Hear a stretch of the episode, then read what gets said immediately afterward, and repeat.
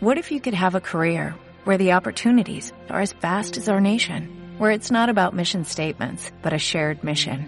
At U.S. Customs and Border Protection, we go beyond to protect more than borders, from ship to shore, air to ground, cities to local communities. CBP agents and officers are keeping people safe.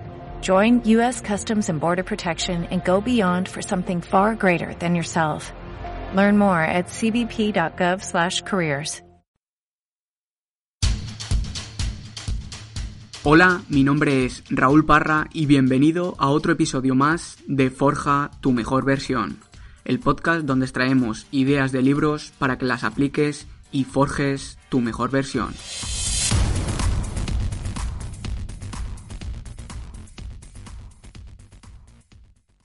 Forjadores, hoy hablamos del libro Sapiens, de animales a dioses, escrito por Yuval Noah Harari.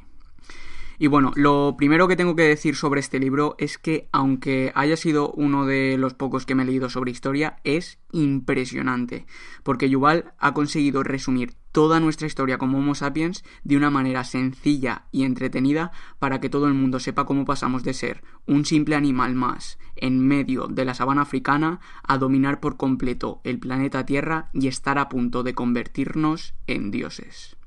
Así que si eres un chaval que se aburre en las clases de historia, te recomiendo al 100% que te leas este libro. Sí, macho. Ojalá me hubiesen dicho en el colegio que me tenía que leer este libro, en vez del lazarillo de Tormes o la Celestina de los cojones. Tranquilo, Pepe, que para eso estamos nosotros, para traer libros que no aburran a la gente. Así que vamos a empezar. El libro comienza con la pregunta de ¿Qué ha hecho nuestra especie diferente a las demás para dominar hoy en día el planeta Tierra? Y a partir de esta pregunta se comienza a desarrollar toda la historia de nuestra especie, la de los Homo sapiens. Nuestra historia ha estado marcada por tres revoluciones. La revolución cognitiva, que comenzó hace unos 70.000 años, la revolución agraria, que comenzó hace unos 12.000 años, y la revolución científica, que comenzó hace unos 500 años. Empecemos con la revolución cognitiva. Hace aproximadamente unos 70.000 años, algo sucedió en los Homo sapiens que nos permitió ir un paso por delante de chimpancés, gorilas, orangutanes, etc., que son nuestros familiares más cercanos. Posiblemente la ventaja que tuvimos con respecto a ellos fue la de tener un cerebro mucho más grande. El nuestro pesa el 2-3% de nuestro peso corporal y consume un 25% de nuestra energía diaria cuando está en reposo. En cambio, el cerebro de un chimpancé gasta solamente un 8%. Es decir, nuestro cerebro gasta tres veces más que el de un chimpancé. Pero, ¿en qué gasta toda esa energía nuestro cerebro? Pues una de las principales tareas en las que lo hace es en nuestro lenguaje. A diferencia de otros animales, el nuestro es muy flexible. Es decir, podemos combinar un número ilimitado de sonidos y señales para hacer un número infinito de frases en las que cada una signifique algo diferente. Por ejemplo, un chimpancé puede hacer estos sonidos.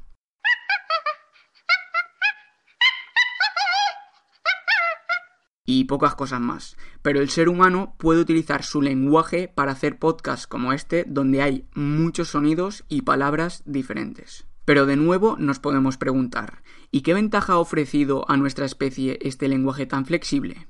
Pues básicamente dos ventajas. La primera de ellas es que nos permitía compartir información sobre el mundo que nos rodeaba. Y esta ventaja no somos la única especie que la tiene. Por ejemplo, si un chimpancé viese un león, empezaría a hacer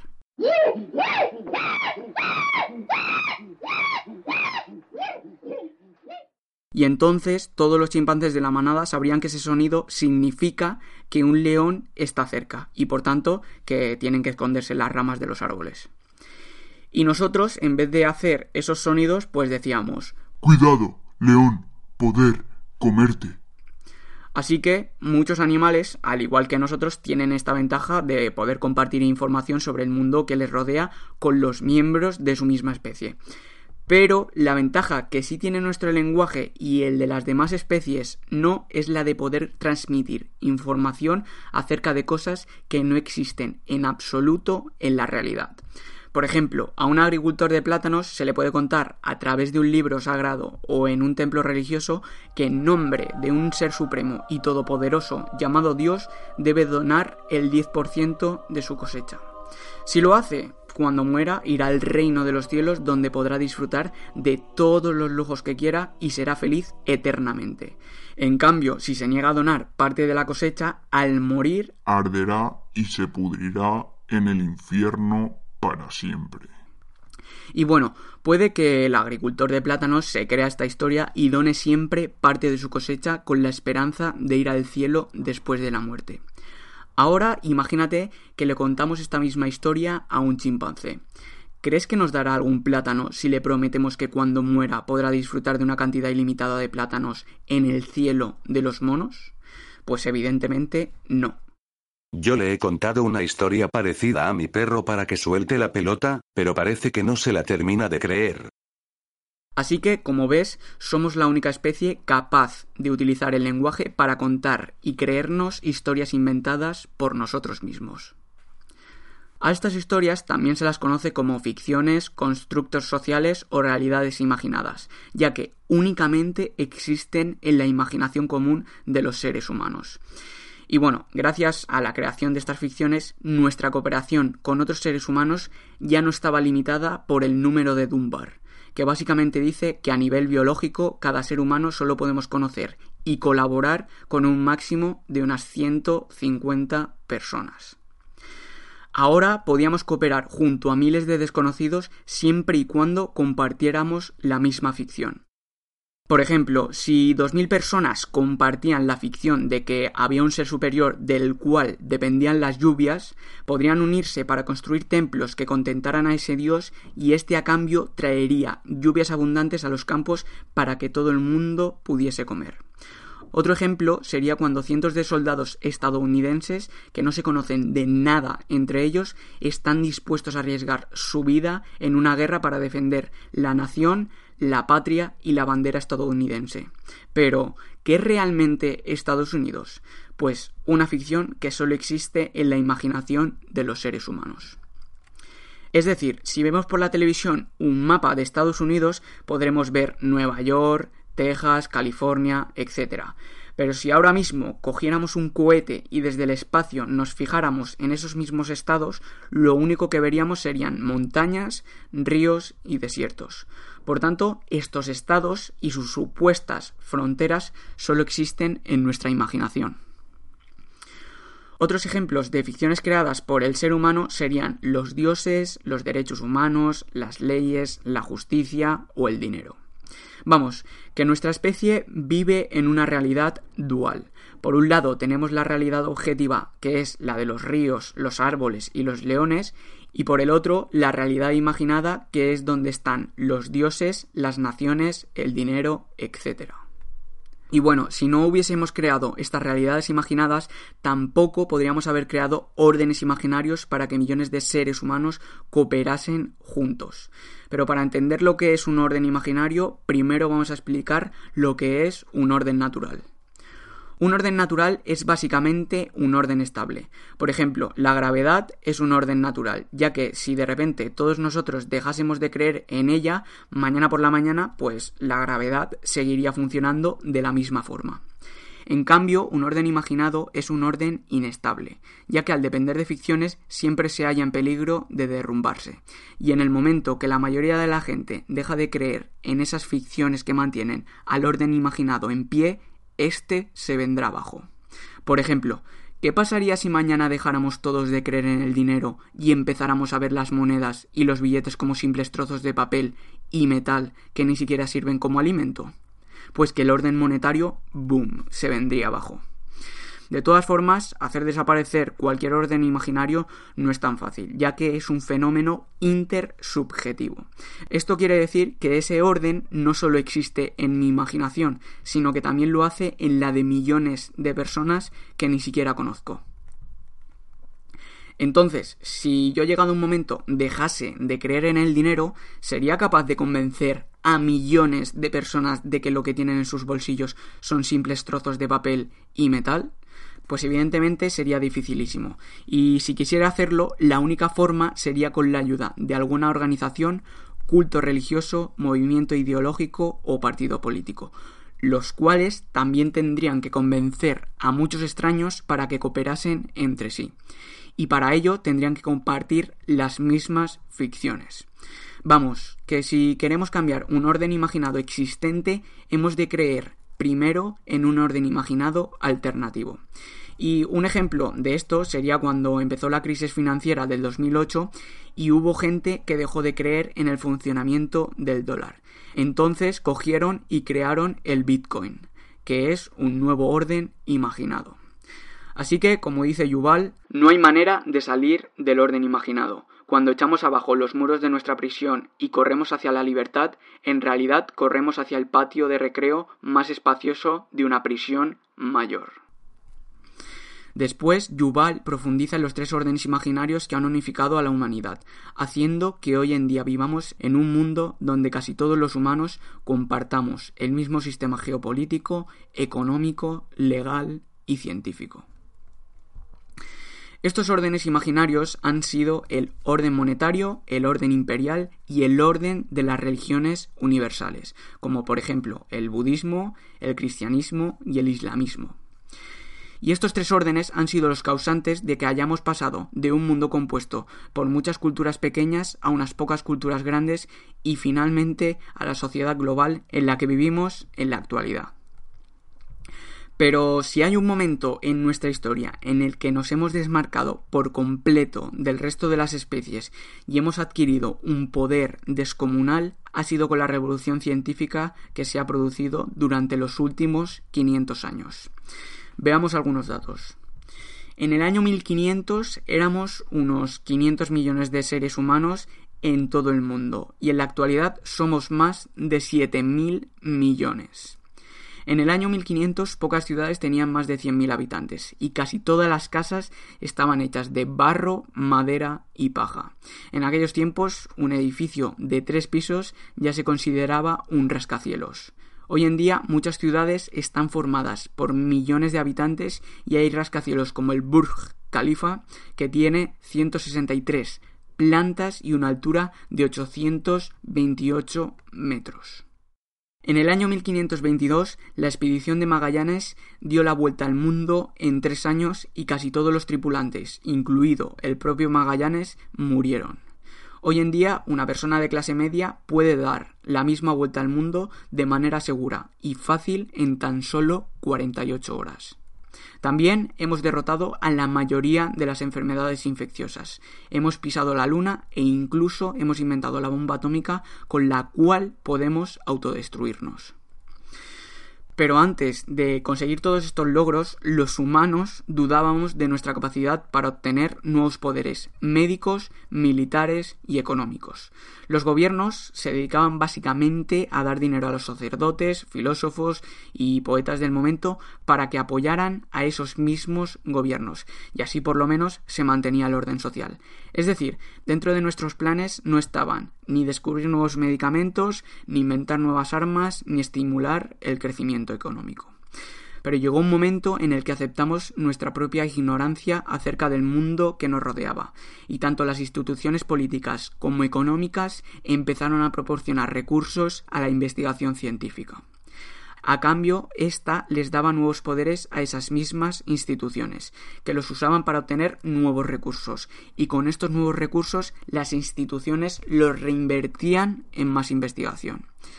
A esto se le conoce como el bucle de la revolución científica, que está formado por tres elementos, que son investigación, poder y recursos. Es decir, a más investigación, más poder y a más poder más recursos, que si se reinvierten de nuevo producirán más investigación y entonces el bucle comienza de nuevo. Por ejemplo, si el gobierno de Estados Unidos invierte dinero en investigar la física nuclear, se podrá producir electricidad barata para que las industrias estadounidenses funcionen estas pagarán impuestos al gobierno y con este dinero el gobierno financiará de nuevo más investigaciones en física nuclear. Pero con esto también hay que decir que sin el capitalismo este bucle no hubiera funcionado. Vamos, que si no hubiera sido por hombres de negocios que buscaban hacer dinero, ni Colón habría llegado a América, ni el hombre habría dado ese pequeño paso sobre la luna. Y bueno, a partir de aquí, Yuval habla sobre el funcionamiento del capitalismo y también sobre los efectos que han tenido tanto la revolución industrial como la época moderna en nuestras vidas. Después de tratar todos estos temas, lanza las siguientes preguntas para hacernos reflexionar. ¿Todas las riquezas que la humanidad ha acumulado durante los últimos 500 años se han traducido en que estemos más satisfechos y seamos más felices?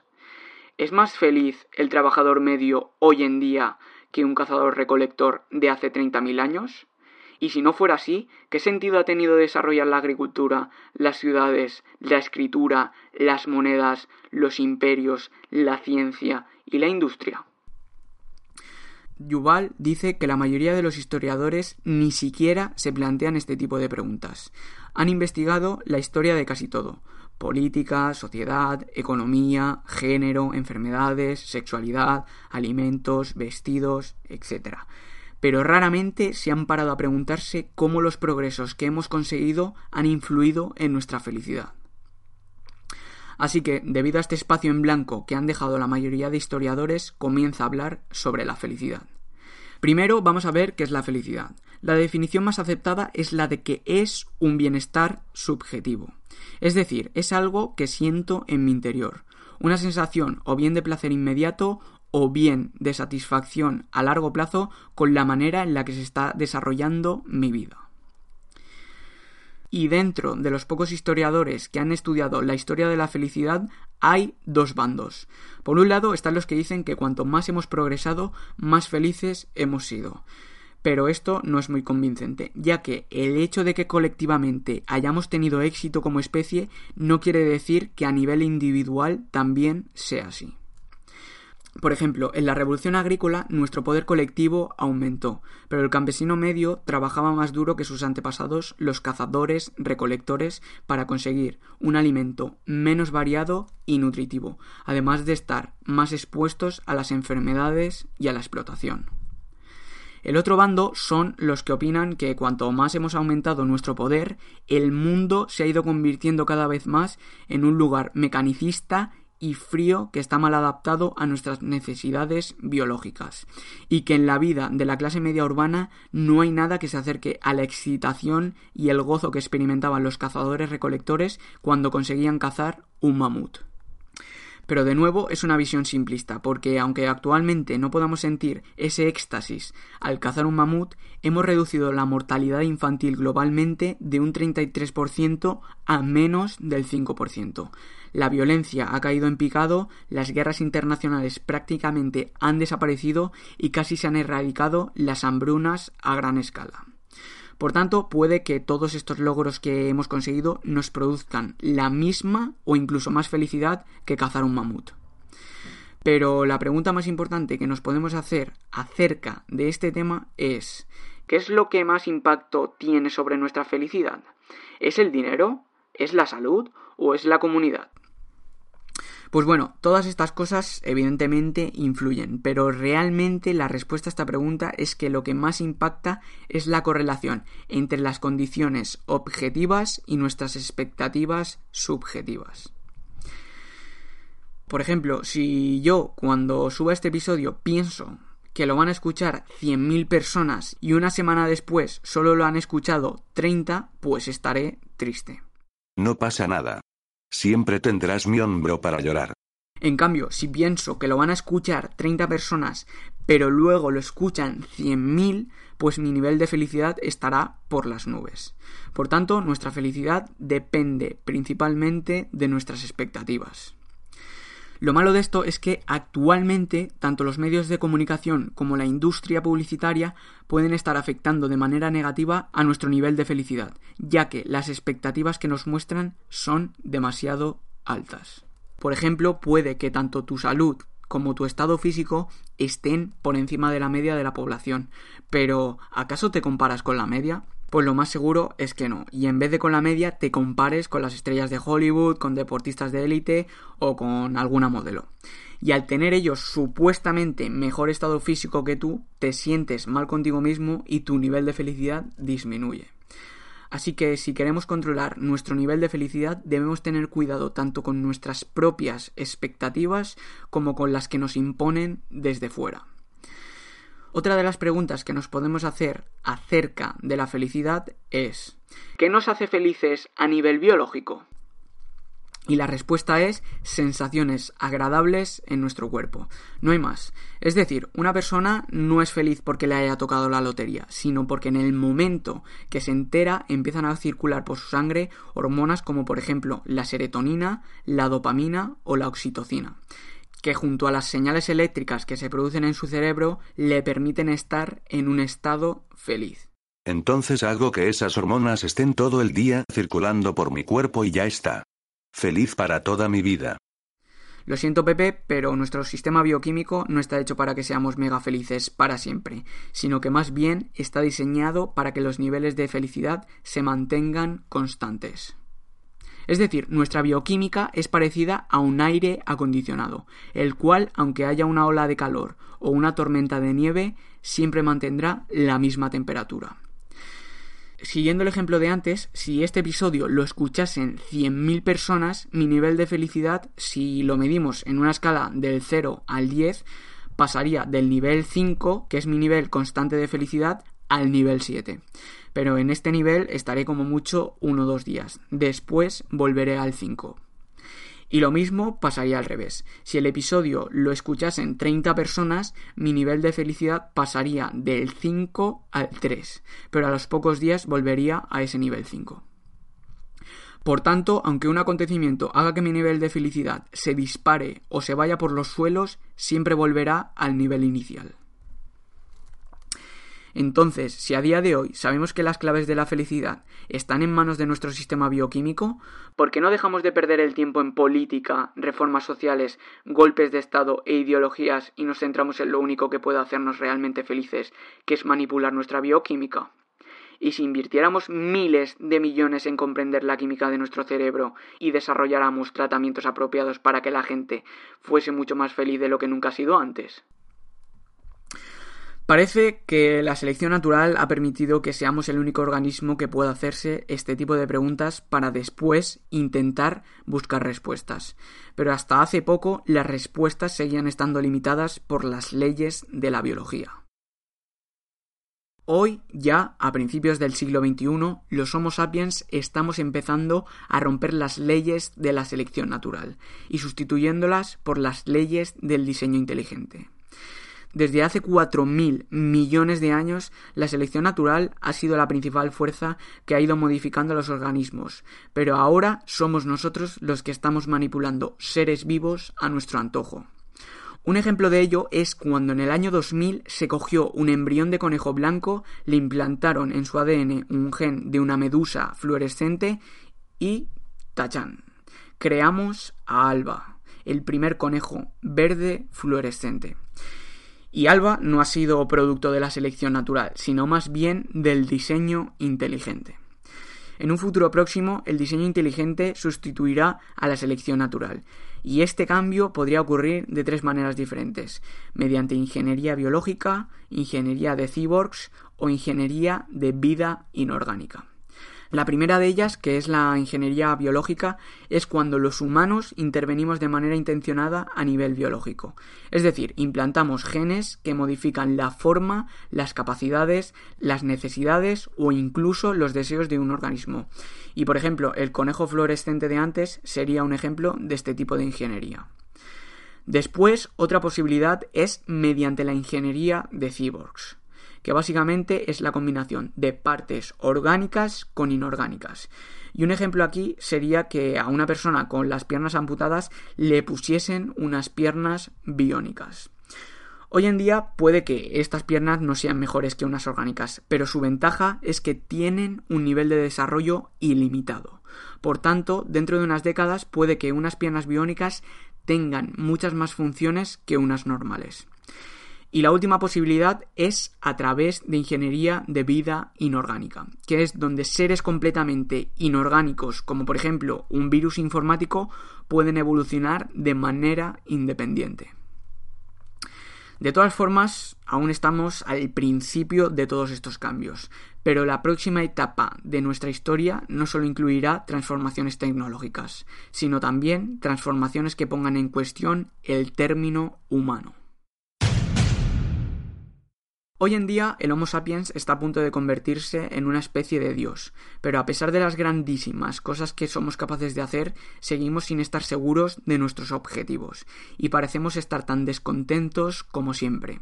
Hemos pasado de las canoas a los galeones, a los buques de vapor y a las lanzaderas espaciales, pero nadie sabe a dónde vamos. Somos más poderosos de lo que nunca fuimos, pero tenemos muy poca idea de qué hacer con todo ese poder hacia dónde nos dirigimos y sobre todo en qué se convertirá nuestra especie en las próximas décadas.